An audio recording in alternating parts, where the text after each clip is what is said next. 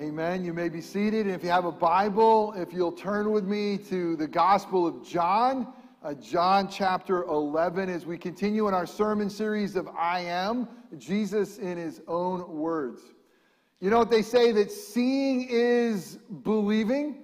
Uh, seeing is believing. If that's true for the Christians, hard. Um, you know, we, we are to walk by faith, but seeing oftentimes Something you can't deny, they say, is believing, but it's not always that way.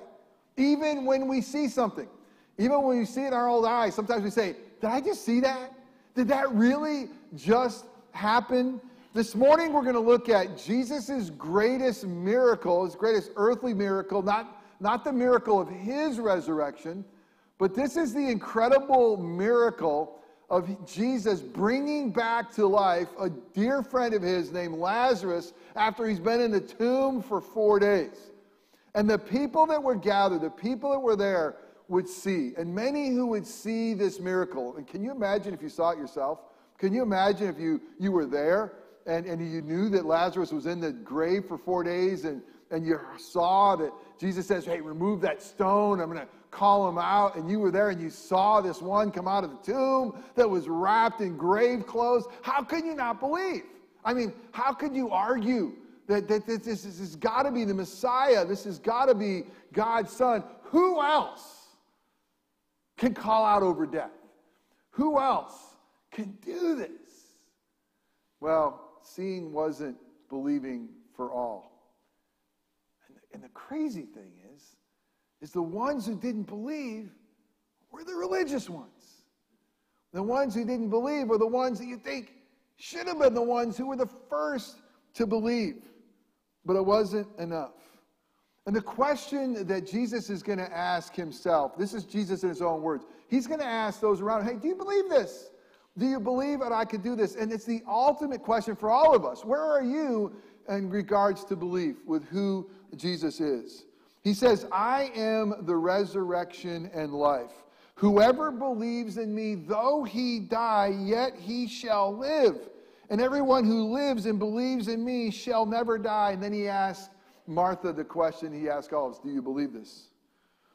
Even when his opponents couldn't refuse the miracle, they didn't believe that God the Father sent him. They, they thought, hey, this is black magic. There's something to this. It's like, you know, when you go to Vegas and you, you see, you should be in Vegas, by the way. When you go to Vegas, um, just kidding, um, and you see uh, David Copperfield or somebody do some incredible magic, like, oh, there's got to be something to it. I know it's, it's some kind of trick here. They would even say, hey, this isn't from God. This guy's got to be demon possessed. They couldn't deny his power, but they didn't buy his claims. They didn't say, no, no, this can't be one with the Father. This can't be that promised Messiah who was to come. Who do you say Jesus is? There was a lot of confusion in his day. We've been looking at that the last few weeks. So confusion is, hey, is this the prophet to come? Is this the Messiah to come? Is this one insane? Is this one mad? Is this one demon possessed? There was a lot of confusion in Jesus' day who Jesus was. There's a lot of confusion in our day who Jesus is. But the question for all of us is, but who do you say is? As we listen to him in his own words. Again, this is week five in the sermon series, I Am, Jesus in his own words. We're looking at these I Ams in the beautiful gospel of John, and they will tell us in his own words who Jesus is. But there's more than just telling us who Jesus is. As we listen closely, it tells us what the gospel story is the good news of what God has done for us. And as we by the power of the Spirit, look into these stories, it really tells us even more of what the Bible story is all about of a God who loves us and a God who rescues us. This morning, we'll be looking at Jesus in his own words of the I am the resurrection of life. It's going to be found in John chapter 11. Uh, we're going to look through most of that, but let me give you a little bit more context in John. Now, remember, when he says, I'm the resurrection of life, this isn't the Easter story. It's kind of a prelude to it. It's going to foreshadow that, what is to come, what Easter really means. Uh, and what is happening in the story is that I love it described this way. This guy named Lazarus, who's described as one whom Jesus loves, is sick. And then when Jesus gets word that Lazarus is sick, he does something that's kind of unexplainable. It's kind of difficult for all of us. He hears he's sick, and what means is like, hey, Jesus, come on over here. You got the good stuff. You got the power. This one you love, he really needs you. And Jesus doesn't go. He waits. And he knows and sees something that we don't. And he knows that ultimately that this is going to be for God's glory, that something amazing is going to happen. Uh, but they can't figure out what is going on, why he would delay.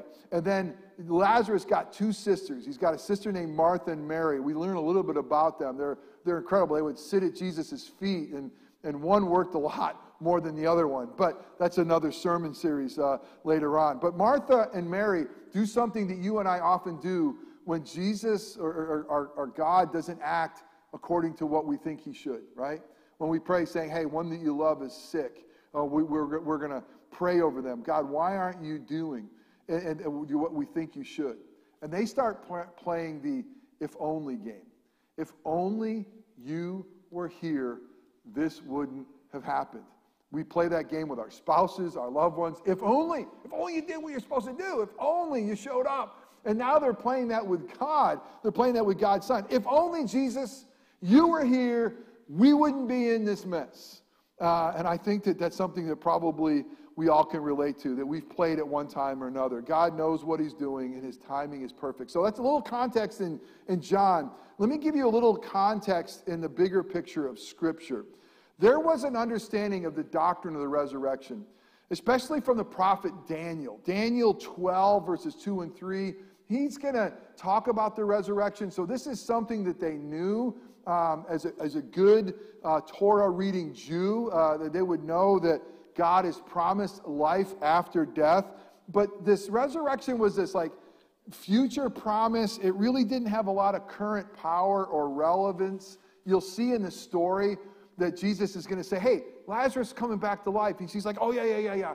I know that in the resurrection he'll be there, but it's like no hope for today. And it's interesting also that in the context of the Bible, some of the religious leaders who were called Pharisees, lovers of the law, some of them were called Sadducees, and the Pharisees and Sadducees had a bitter argument over the resurrection. The Sadducees were sad you see because they didn't believe in the resurrection. They said, This is it. This is all there is. And there's no more life. Once you're done, you're done. But the Pharisees who read the law said, No, no. There is a, a, a resurrection to come. But for both of them, this was kind of a religious, cold doctrine that didn't give them peace. I hope that's not true with you. But Jesus would do what only Jesus can. He personalizes, he personifies the doctrinal belief, and he brings it into a present reality. Jesus says, The resurrection, watch this, this is crazy. It's a person. The resurrection is a person. And I am the resurrection in life. He's it. The resurrection isn't some cold doctrinal statement, it's personal. Uh, it isn't a distant future, it's a current reality. And Peter is going to unpack that in 1 Peter 1 3 through 5. The resurrection is Jesus. But it's more than that. He says, I am the resurrection. He also says, I am the life.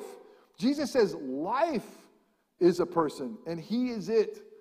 The Greek word for life is zoe, um, and it's used 36 times in the Gospel of John. He loves that. Um, and 16 other times other throughout Scripture, or throughout the New Testament.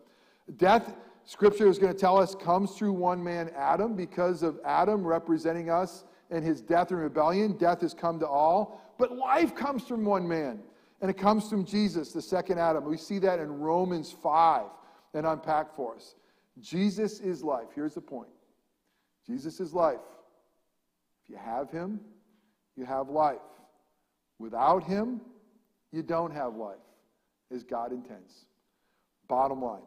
We're going to see this morning four things I am the resurrection and the life who weeps over death. I'm the resurrection and life who cries victory over death. I am the resurrection and life who commands us to be freed from death.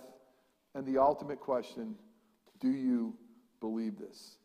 So turn with me again to John, the Gospel of John. Uh, I'm going to read, although this entire chapter really is so good about the resurrection. We're going to read just the first 44 verses, but let's be mindful. This is God's holy, inerrant word, an incredible story. Um, I'm going to do a little bit more commentary. Usually I like just reading scripture and let it stand on its own, but I, I want to point a few things out along the way. So uh, let me start with prayer. Usually I end this time with prayer, but let me start with prayer and ask God to come and bless the reading of His Word. Let's pray together. Father God, thank you that we have Jesus in His own words recorded for us so beautifully in the Gospel of John. Jesus, we thank you for the truth of the reality that you are the resurrection and the life, and, and that life is found in you. Uh, God, we ask that your Holy Spirit would come and be teacher that you would speak through a broken sinner like me, that God, you give us ears to hear your voice, you would give us minds to understand your truth and your word, that God, you would give us hearts that would embrace the Jesus as our resurrection in life, that you would give us feet that would walk in a manner worthy of his name. Uh, God, the things that I say that are wrong or my opinion, may those things fall away and be forgotten quickly. But the things that are said that are true, and contain the good news of the gospel, would you use those things to make us more like your Son, our Savior Jesus? And it's in his matchless name that we pray. Amen. John 11, verse 1. Now a certain man was ill, Lazarus of Bethany, the village of Mary and Martha, uh, Mary and her sister Martha. It was Mary who anointed the Lord with ointment and wiped his feet with her hair, whose brother Lazarus was ill. So the sisters sent to him, saying, Lord, he whom you love is ill. But when Jesus heard it, he said, This illness does not lead to death. It is for the glory of God, so that the Son of God may be glorified through it. Now, Jesus loved Martha and her sister and Lazarus. Don't you love that? Don't you love how personal that is? And so, when he heard that Lazarus was ill, he stayed two days longer in the place where he was. Then after this, he said to his disciples, Let us go to Judea again. The disciples said to him, Rabbi, the Jews were just now seeking to stone you, and are you going there again? And Jesus answered cryptically in ways that they didn't understand Are there not 12 hours in the day? If anyone walks in the day, he does not stumble because he sees the light of this world. But if anyone walks in the night, he stumbles because the light is not in him. After saying these things, he said to them, Our friend Lazarus has fallen asleep, but I go to awaken him. I'm sure they're all like, What? What just happened? The disciples said to him, Lord, if he's fallen asleep, he will recover. Now, Jesus had spoken of his death, but they thought that he meant taking rest and sleep. Then Jesus told them plainly, Lazarus has died. And for your sake, I'm glad that I was not there. Watch this, y'all. So that you may believe. But let us go to him. So Thomas, called the twin, said to his fellow disciples, Let us also go that we may die with him. Now let's hit pause. What is Thomas known for in the Bible? Doubting Thomas. This is it. Thomas is like, man, he doesn't quite get it, but hey, let's go back there, fellas. We'll die with him. You know, he doesn't sound too much doubting here, right? He seems to have a little bit more faith, but doesn't understand the whole big picture. Verse 17. Now, when Jesus came, he found that Lazarus had already been in the tomb for four days. Bethany was near Jerusalem, about two miles off. Um, and many of the Jews had come to Martha and Mary to console them concerning their brother. So when Martha heard that Jesus was coming, she went and met with him, but Mary remained seated in the house. Martha said to Jesus, Lord, here comes the if you. If you had been here, my brother would not have died. But even now, I know that whatever you ask from God, God will give you. Jesus said to her, Your brother will rise again. Martha said to him, I know that he will rise in the resurrection on the last day. They had this kind of notion that was distant. Jesus said to her, I am the resurrection and life. Whoever believes in me, though he die, yet shall he live. And everyone who lives and believes in me shall never die. Do you believe this? She said to him, Yes, Lord. I believe that you are the Christ, the Messiah, the Son of God who is coming into the world. What a beautiful confession. When she had said this, she wept and called her sister Mary, saying in private, The teacher is here and is calling for you. And when she heard it, she rose quickly and went to him. Now, Jesus had not yet come into the village, but was still in the place where Martha had met him. When the Jews who were with her in the house, consoling her, saw Mary rise quickly and go out, they followed her, supposing that she was going to the tomb to weep there. Now, when Mary came to, G- to where Jesus was and saw him, she fell at his feet, saying to him, Here's her, if you would only, Lord, if you had been here, my brother would not have died. When Jesus saw her weeping, and the Jews who had come with her also weeping, he was deeply moved in his spirit and greatly troubled. And he said, Where have you laid him? They said to him, Lord, come and see. Jesus wept. So the Jews said, See how he loved him. But some of them said, Could not he who opened the eyes of the blind man also have kept this man from dying? Then Jesus, deeply moved again, came to the tomb. It was a cave, and a stone lay against it. Jesus said, Take away the stone. Martha, the sister of the dead man, said to him, Lord, by this time there'd be an odor, for he's been dead four days. Jesus said to her, Did I not tell you that if you believed, you would see the glory of God? So they took away the stone and lifted up, and Jesus lifted up his eyes and said, Father, I thank you that you've heard me, and I know that you always hear me, but I said this on account of the people standing around, that they may believe that you have sent me. When he said these things, he cried out in a loud voice, like this guttural animal voice Lazarus, come out. The man who died came out, his hands and feet bound with linen strips, and his face wrapped with a cloth. Jesus said to them, Unbind him and let him go. The grass withers, the flower fades, but the word of our God will stand forever. Thanks be to God. God, add the blessing of your preaching of your word, we pray. In Christ's name, amen. So, Jesus, we find out in this incredible story that Jesus is, he says, I am the resurrection and life who weeps over death.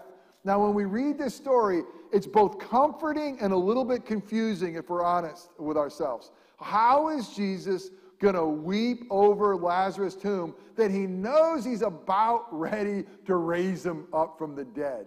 What would cause him to, to, to weep?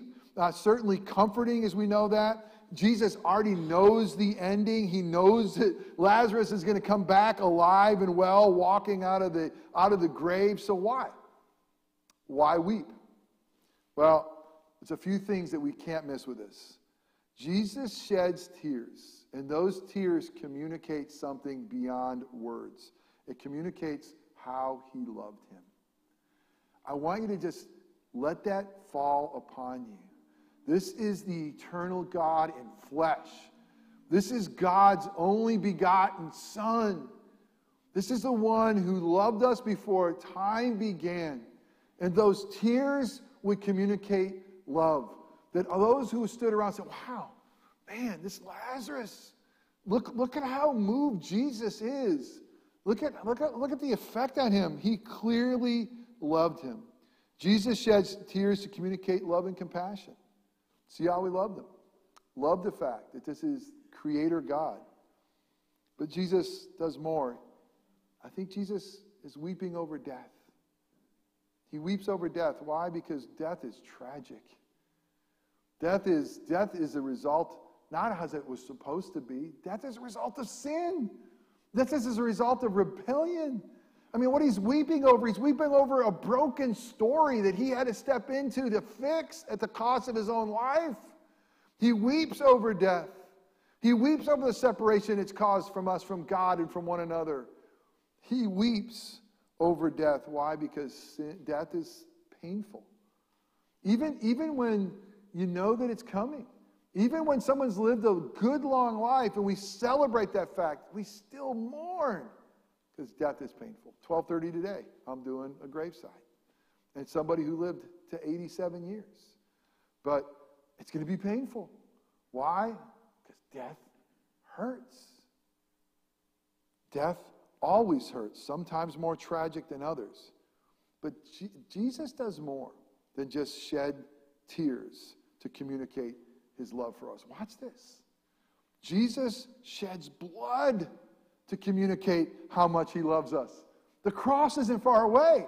I mean, how much does he love us? Is he enough to cry for us? How much does he love us? He must to die for us. That God's blood would be shed for us to be set free, to communicate love and compassion to the greatest of, of degrees. Also, to say, death is not how it's going to be. I'm going to shed my blood. I'm going to die. Why? So that life can reign. He weeps over death. But there's more.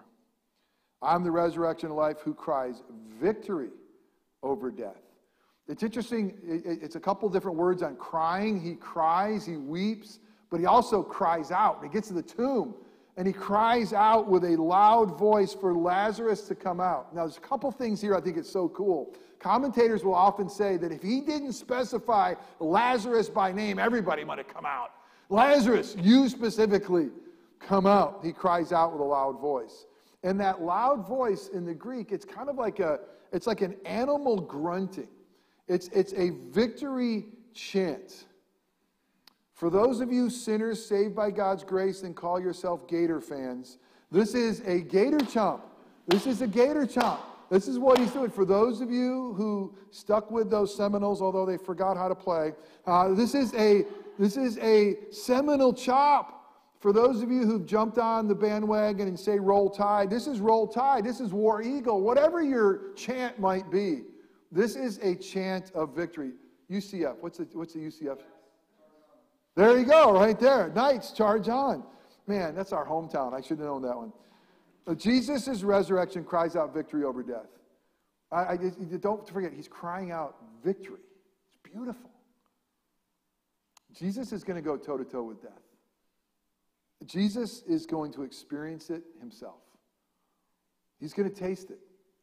He's going to taste defeat and the ultimate defeat on the cross. There's no bigger defeat than this, right? Everything's black. The earth has gone dark. The Father has turned from him because he's become our sin. Here he is, stripped of anything he's ever owned. Here he is, hanging naked, publicly crucified for our sins. And he cries out, My God, my God, why have you forsaken me? So, why? So that he could cry out the ultimate victory over death. That death would be defeated. The resurrection is the proclamation of victory over death. Sin, Yahoo, its power and penalty, done with. The debt fully paid. And now, through the resurrection, life reigns.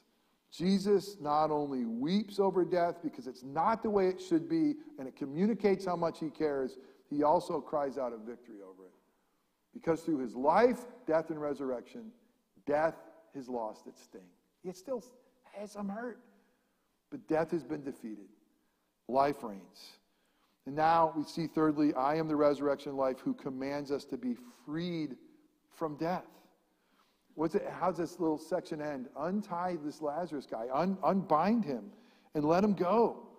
And here's, here's what we got to lean into with this Jesus commands that everything that binds us from freedom, everything that holds us to death, everything that keeps us from living, he says, take it off.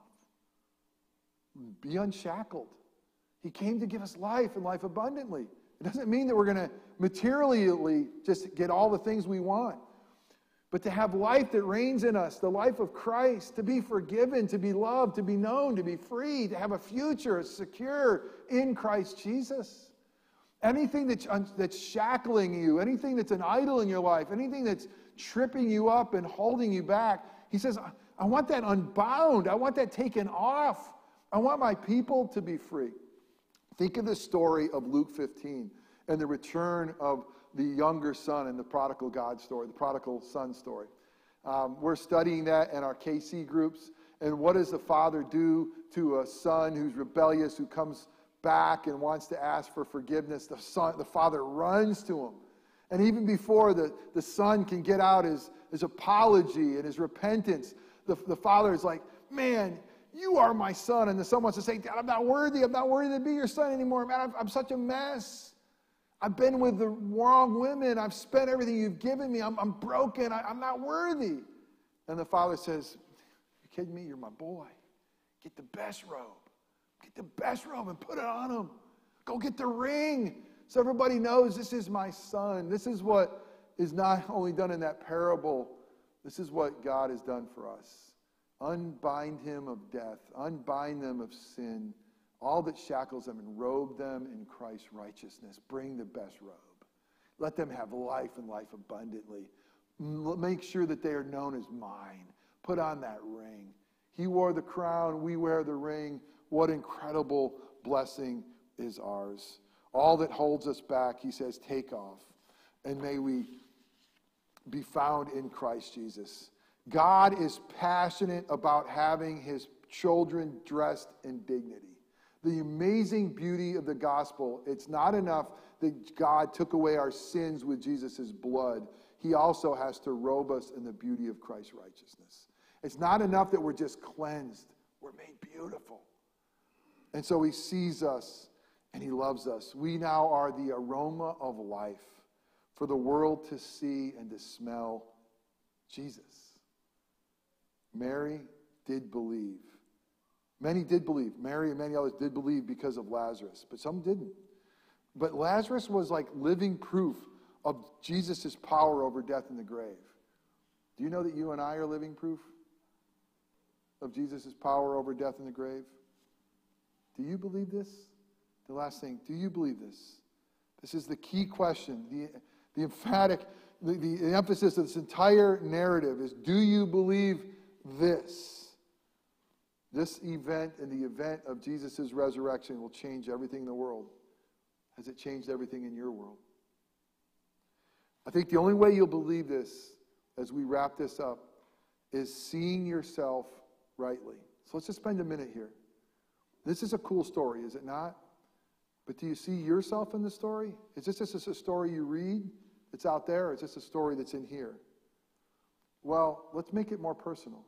If you see yourself rightly in the story, guess who you are? Lazarus. What do you mean? Scripture says that we're dead in our sins, our trespasses and sins. That we are dead. We are without hope except in the resurrected grace and power and love of the gospel. We are like Lazarus.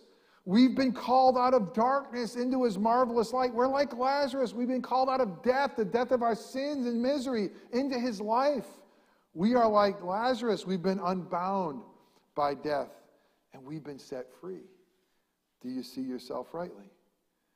Seeing Jesus rightly, that Jesus personally is the resurrection. Jesus is, is the one, He's the fulcrum, He's that turning point.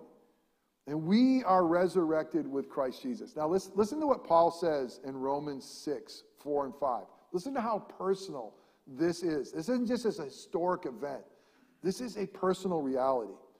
We, uh, Romans 6 4, we were buried therefore with him by baptism into death, in order that just as Christ was raised from the dead by the glory of the Father, we too might walk in newness of life. For if we've been united with him in death like his, we shall certainly be united with him in resurrection like his.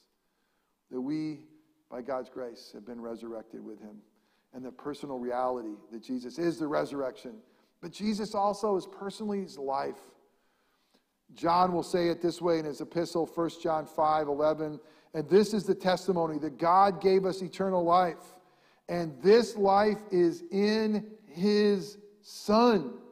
Whoever has the Son, which means by God's grace through faith, a relationship with Him. Whoever has the Son has life, and whoever does not have the Son does not have life. Do you have the Son? You don't get them just because you're born with a birthright of it. You don't get them just because you do something religious like join a church, although it's good. or even be baptized, although that's obedient. You get them by God's grace by believing that He is personally your Lord and Savior. You know, when I, when I got ready to preach this and study on this, there's, there's one thing I, I got to press upon you that was pressed upon me that death always precedes life. Okay? He says, I am the resurrection and the life. He doesn't say, I am the life and the resurrection.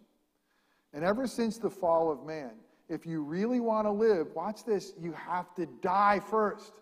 Jesus himself will say in Matthew 16, after Peter confesses, You are the Christ, the Son of the living God, goes, Hey, anybody wants to be my disciple? Anybody wants to be my follower? Here's what you got to do. You got to deny yourself. You got to have death first, then come and follow me. The only way you're going to live is to lay your life down.